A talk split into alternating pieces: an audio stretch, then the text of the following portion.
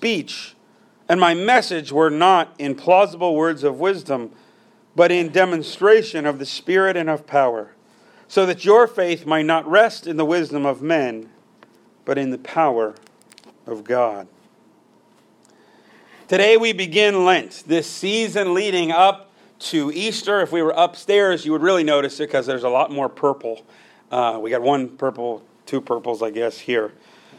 Um, it is very early in the year this year, but it's, it's this period leading up to Easter. And what would happen is a lot of people would be baptized and join the church on Easter. So they would take the period leading up to Easter to get ready, to think about how much they needed the cross, to study God's word, all so that they can make a proclamation of faith and be risen with Christ on Easter morning. So that's the tradition of Lent. So in coming to Lent, I wanted to take some time to reflect on the cross. Why the cross? Paul says to the Corinthians, who are debating about he and a man named Apollos and who's more important and who should we be disciples of. He says, I didn't come with lofty, fancy words and great wisdom. You know what I preached? I, I wanted to tell you one thing about Jesus Christ and Christ crucified. Period. That's what Paul emphasized. That's the center of Paul's teaching. He says it multiple times in his books. What I want you to know about is Christ and Christ crucified. So, what does it mean that Christ was crucified? Well, Paul in the chapter before actually calls it foolishness. It's foolishness to follow a crucified Jesus. I think we miss this. I think we miss how foolish it really is. Do you know who the crucified ones were in the Roman world? They were the ones who went against the Roman Empire, and guess what? They're the ones that lost. They're the losers. The ones that get crucified are the ones that get put down. They're not the ones that you follow. The cross is this great symbol. You, you, we miss the shame of this. Um, that when you were crucified, you were crucified right outside the city gates, very public, okay, so that anybody coming in and out of the city was reminded right there who's in charge. The Romans are in charge.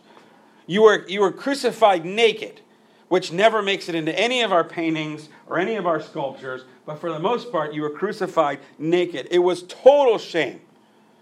Nobody, can, can you imagine? I've seen multiple people this morning have cross necklaces on. Imagine how gruesome you would look to somebody in the first century with a cross necklace on. Uh, it's like wearing a, a, um, a noose around your neck as, a, as jewelry or a, a, an electric chair. You would never wear a symbol or a cross. I mean, think about that. If you're in the first century, but but the cross became this symbol not of loss, but of victory. Became the center of our faith. If we were upstairs in the sanctuary, you know what the whole sanctuary is built around? A giant cross at the center. What happened that the cross became the center of everything? It's an what do we sing about it as? An emblem of suffering and shame. That doesn't even cut it. It's an emblem of loss, of grief. Paul says it's foolish to follow a crucified person. It can be a stumbling block for people. We miss the shame. And how did it become the crucifixion? We call it the crucifixion.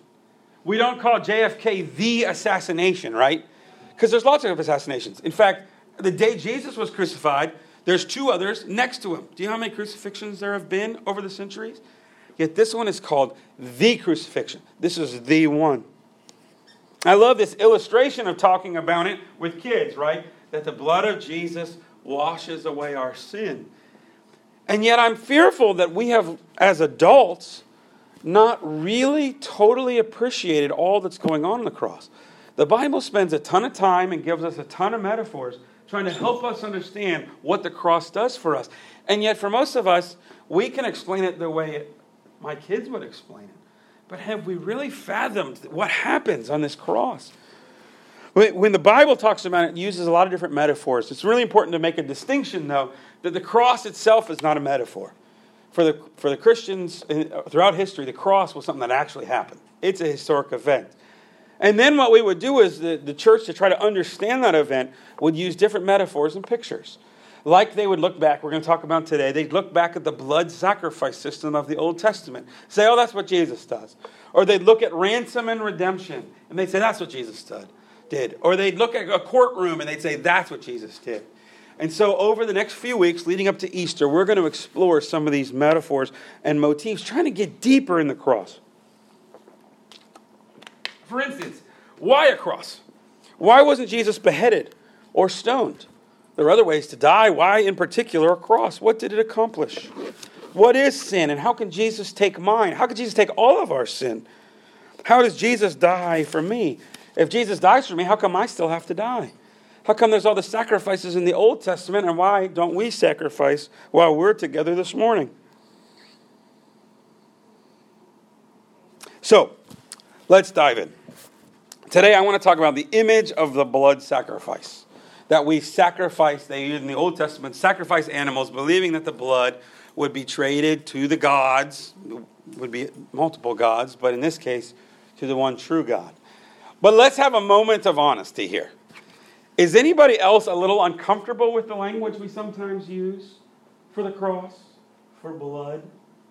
Is it a little weird to anybody else that we sing about blood? Anybody want to admit? I'm a little weirded out by it personally. I just don't like who talks about blood? We we sing about blood. It's weird. It, we don't talk about death that much. And I'm convinced in our culture, we don't how how often do we see blood? Used to be in other cultures, when you wanted to eat chicken, you went out and caught a chicken and had to take care of that yourself. Now you can go to a restaurant and you can decide how pink you want the burger before you even see it, right? We don't see blood anymore. We don't talk about blood. The only time we really see blood is in pretty grotesque movies, right? Where it's it's not real blood. It's it's over glorified blood.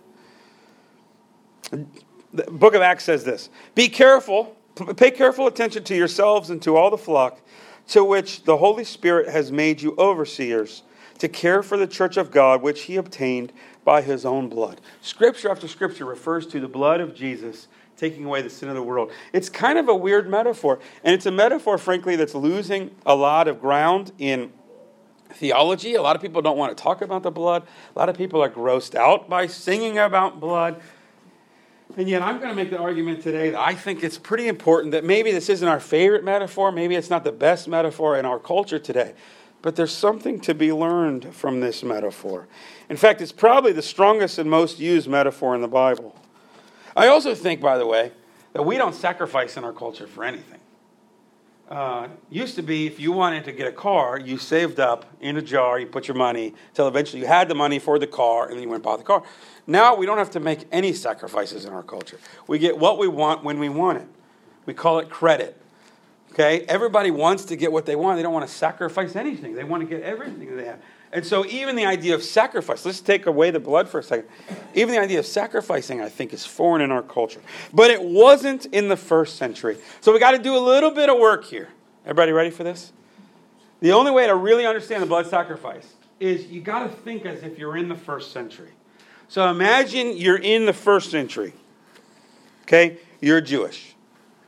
And you've grown up going to Jerusalem. Let's say you live pretty close. You live just a couple miles outside of Jerusalem. So whenever there's a big festival, whenever there's a sacrifice, you are close enough, you can go in, stay with relatives, and be a part. And you can see some of the sacrifices that happen during the special events. Now, you got to understand, Jerusalem everybody came to. Jerusalem, a very, very small city. But when it was when it was Passover, when it was not Yom Kippur, the Day of Atonement, when it was these big festivals, the city would be packed. Okay, so you're in a little teeny house with 20 other relatives who have also come to the festival, and you're all just sprawled out on the floor, sleeping wherever you can because it is packed everywhere, the streets. Imagine the smells. You're in Jerusalem, crowded streets. You think it's very cool in Jerusalem? No, it's, it's hot and it's dusty. People have traveled and they're all sweaty. So you're jammed in tight, kind of squeezing like you're at a fair or something, but, but that's everywhere in Jerusalem at that day. Imagine the animals being brought in, right? If they're going to be sacrificing animals, what do you think you have to have? Animals. So if we're going to have goats or sheep or bulls, guess what? You got those in the street too, okay? Those leave remnants right? So you got all kinds of stuff going on in the street. It's dirty, it's smelly, it's busy. Can't see your feet to walk your, walk your steps. You hear all these people, you hear all these animals.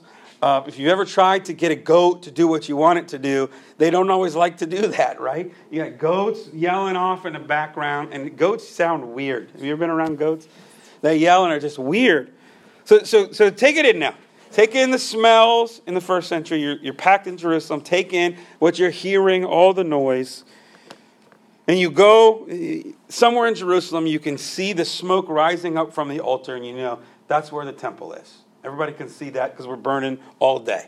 So you make your way finally to the temple for the big moment. You, in your whole life, have been talking about blood, seeing blood. It's a little more a part of life. It's a more violent time than what you and I live in today. Um, but blood for you is not the symbol of death that we often associate. It's really a symbol of life. Your life is in your blood. Okay, it's only associated with death because you lose your blood. Because when you lose your blood, you die. But blood is really a symbol of life. So you go to Yom Kippur, let's say. Yom Kippur, the Day of Atonement. Atonement means you can break down the word, it's really easy to understand. At one meant. To make at one. It's a relational term where God and his people are made one. They're made in right relationship. So it's broken. We're made two by something. Call that something sin. Okay? And then we're made at one with that, with God.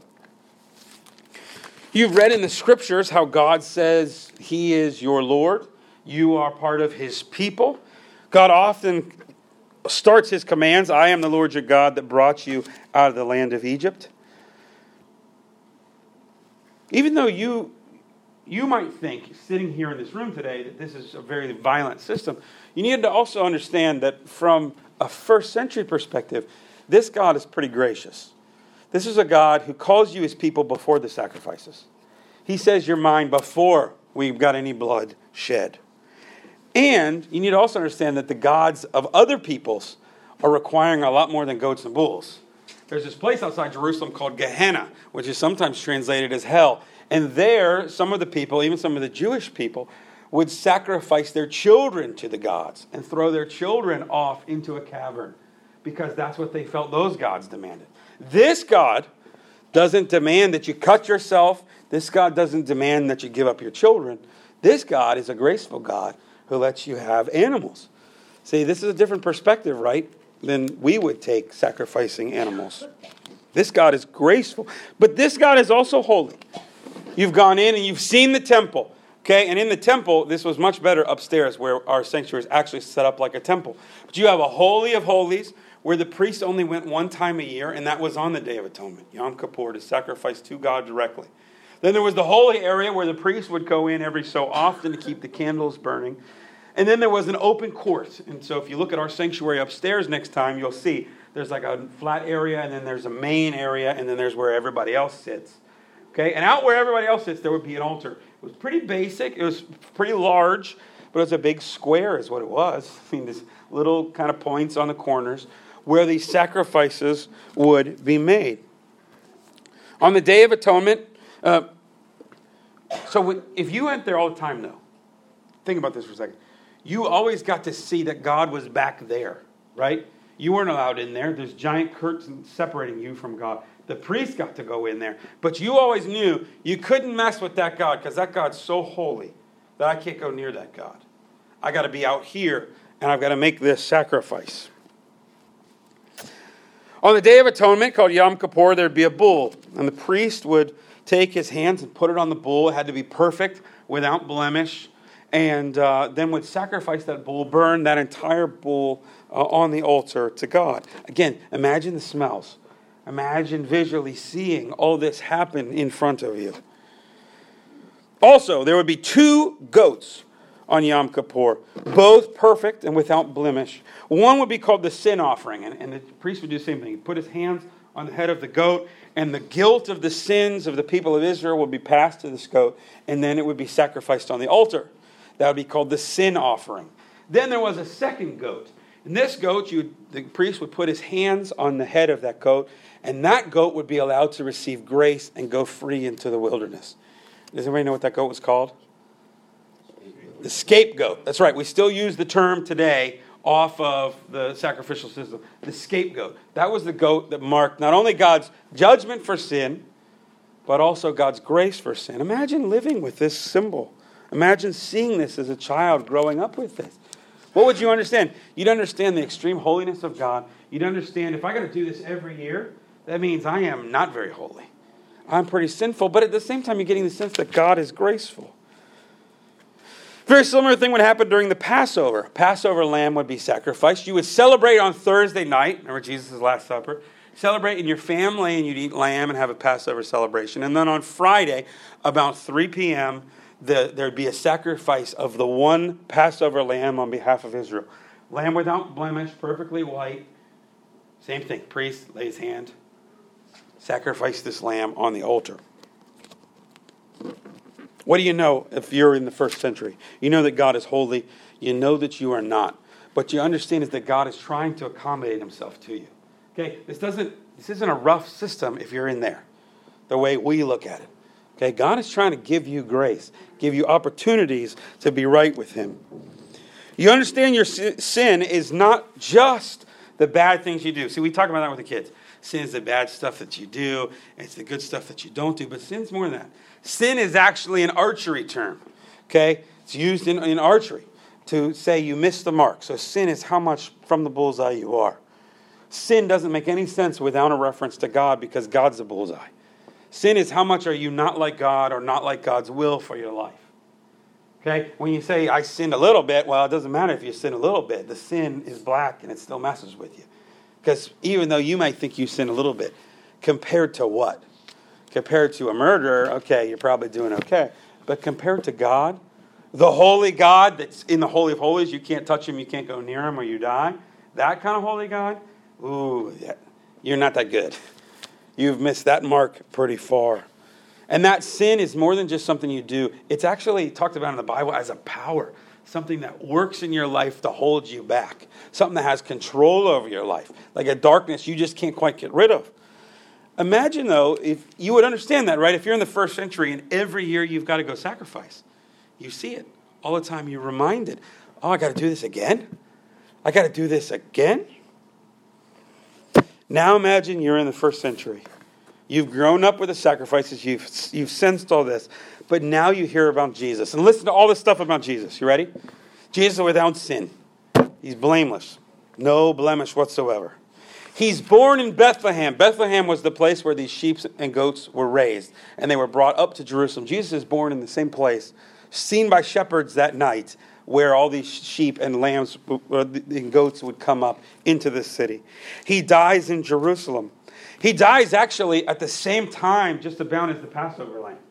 If you track the timing of when Jesus actually dies on the cross, he's dying on the cross just as that priest is slaughtering that lamb. Okay?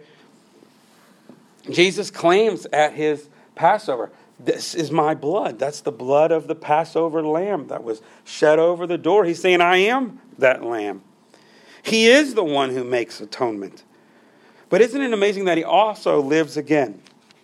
Jesus is the sin offering and the scapegoat. That's the beauty of Easter. He's the one that dies for our sin, and he's also the one that lives to show grace. He is both goats although we normally don't call him the goat of God. He's normally the lamb of God because of the connection to Passover, but he is both goats. He is that sacrifice. His blood is shed. He takes that guilt, just like the priest laying his hands. Okay? We lay our hands on Jesus and we give him our guilt. And he takes that guilt and his blood is shed. He gives up his life, not his death. Blood is a symbol of life. He gives up his life so that we may have life. Although amazingly, he does it once and for all. There's no more sacrifices anymore. He's the perfect sacrifice. No longer do we need another sacrifice. Okay? In fact, what, what Paul talks about is how in the Old Testament, God forgives those people's sins and lets the goat count just out of his forbearance because those animals are pointing to Jesus. That the bulls and goats and sheep, they don't actually count for sin. They only count as a stand in until Jesus gets there. That's why we don't sacrifice anymore. My job would be very different if we did. He's the perfect sacrifice. Now imagine you're in the first century and you've got this view of how holy God is. But at the moment Jesus dies, the Gospels tell us the veil is torn between the holy and the holy of holies. What that means is we have full access to God. Now, instead of God's holiness being so far apart from us, God is with us. Then we have this thing called Pentecost, where we become the Holy of Holies, where the Holy Spirit is actually present in our lives. In your life right now, the Holy Spirit's there. Jesus is making the perfect atonement, the better atonement, the forever atonement. So I think there's a lot to be said about the cross from the sacrifice. And I, and I know sacrifice, like, that just seems so foreign to us. And we don't like blood. We stay away from blood. But, but if we lose this metaphor, we lose a whole bunch of understanding about who Jesus is. We need to take God's holiness seriously. We need to take our sin seriously. But you know what else the cross really shows us? A gruesome death. Okay, not just a like death, a gruesome death. But that's how much Jesus loved you. Okay, this is Valentine's Day. We're going to talk about love, and we have really cheesy, cheap ways of talking about love in our world and our culture. Jesus' way of talking about love is really great. I'll die for you, a gruesome death for you. I'll die the perfect death for you. That's how much I love you this much. I love, stretch out your hand on a cross, and I love you this much. That's pretty awesome. God doesn't demand that we keep sacrificing sheep and goats, He becomes the sacrifice for us. In fact, Hebrews goes so far as to say he's also the high priest and he's also the temple. He, he's also the altar. Jesus is the whole thing for us. Isn't that amazing? I think it's some amazing symbolism. I think it's worth the reflection as we come into Easter. And if it's not your favorite metaphor, we're going to go over some other ones. The Bible has a couple different ways they talk that they talk about the cross in there. And maybe one will speak to you more than this one and be more like your metaphor that you stick with a little more. But I think this is an important one for us to hang on to and reflect on. Let's pray. Father, we thank you for the cross, for your sacrifice, for your grace. Help us to see the symbol as a symbol of love. Help us to be appreciative for what you have done for us. Pray this in Jesus' name. Amen. Our hymn is number 208, Alas and Did My Savior Bleed. This is not maybe as familiar a hymn for you, but uh, it's one of my favorites. It, it, just has a special way of talking about what Jesus does on the cross. It's number 208.